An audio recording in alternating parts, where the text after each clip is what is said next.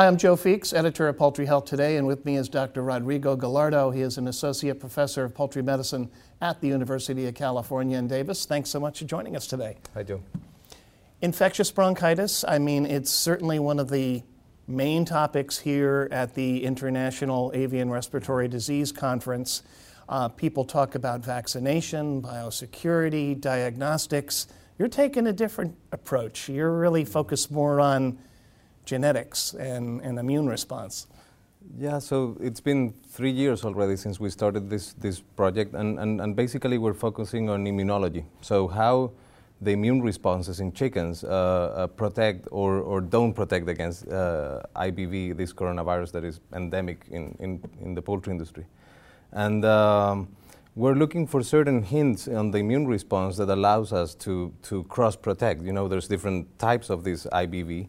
And uh, part of the problem, uh, this virus was detected 90 years ago, and, and we've had vaccines for a long time, and we haven't been able to cross protect. So basically, we apply one vaccine, and then this vaccine don't cross protect against other mm-hmm. types. So looking into the immunology, we can probably learn certain hints or tips that will allow us to come up with new preventative strategies.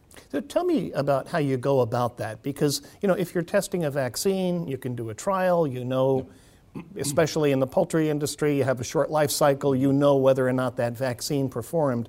But when you're testing immune response, I imagine that's not only complicated but pretty time consuming. I wouldn't say it's very different from what everybody else does, but the, the, the chickens that we have are a little bit different. So we use lines that, that have uh, immunological differences.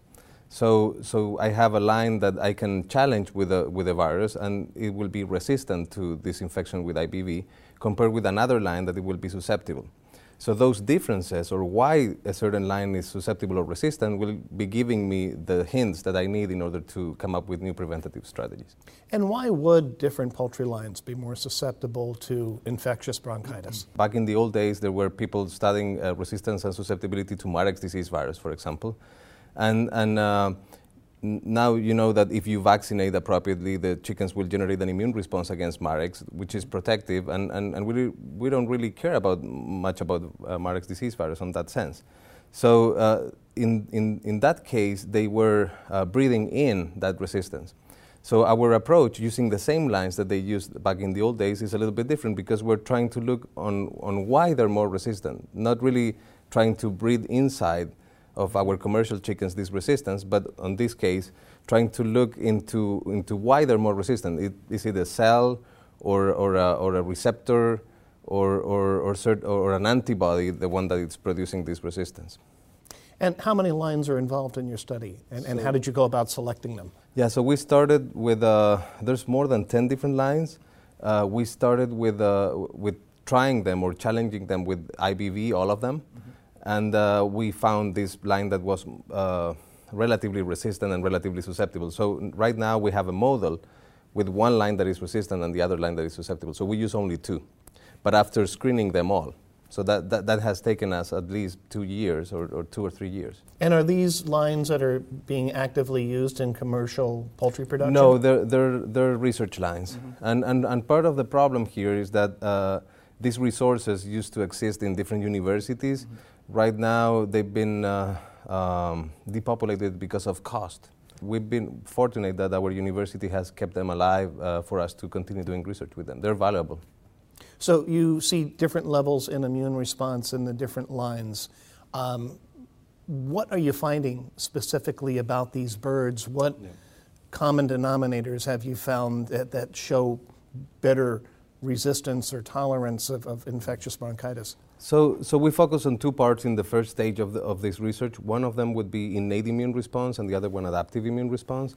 So we've seen uh, a better adaptive immune response in terms of uh, humoral or systemic uh, IgG antibodies, so those that go through the body uh, neutralizing virus.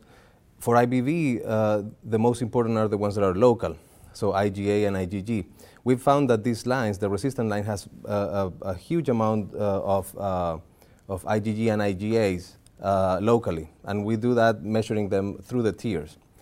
Uh, in the innate immune response, we've seen that um, that's, that's been challenging because it's not clear.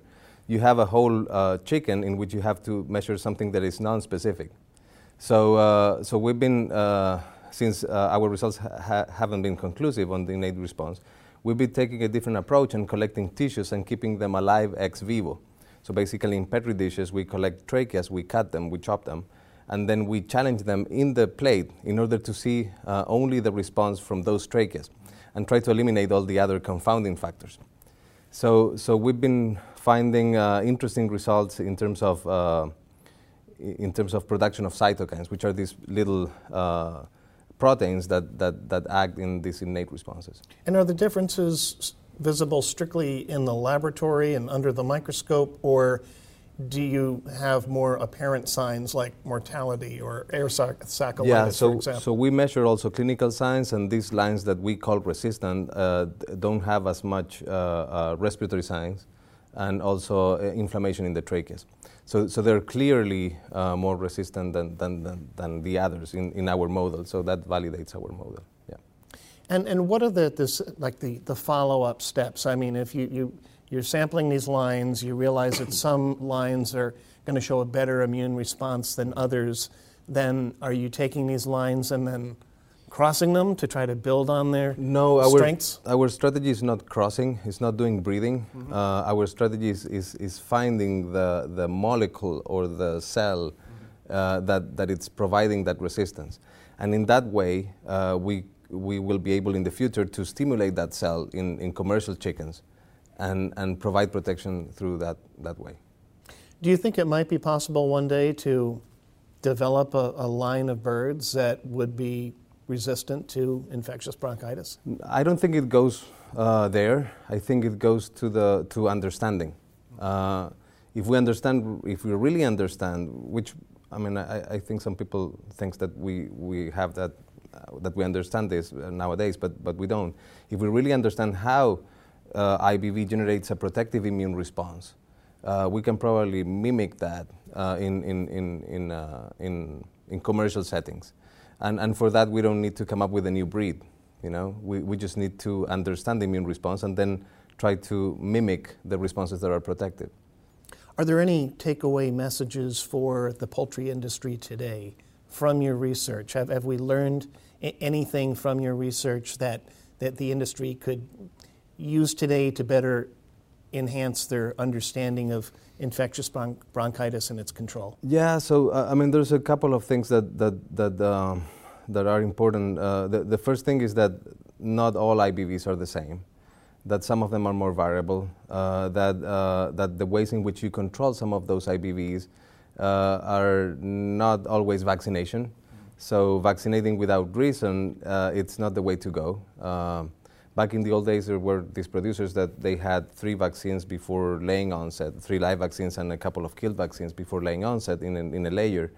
And uh, when the challenge is not that high, you, don't, you probably don't need to have those four vaccines. You probably need to reduce them. Or when your challenge is not a certain type of IBV, you probably don't have to have that, that type of IBV in, in your vaccine schedule.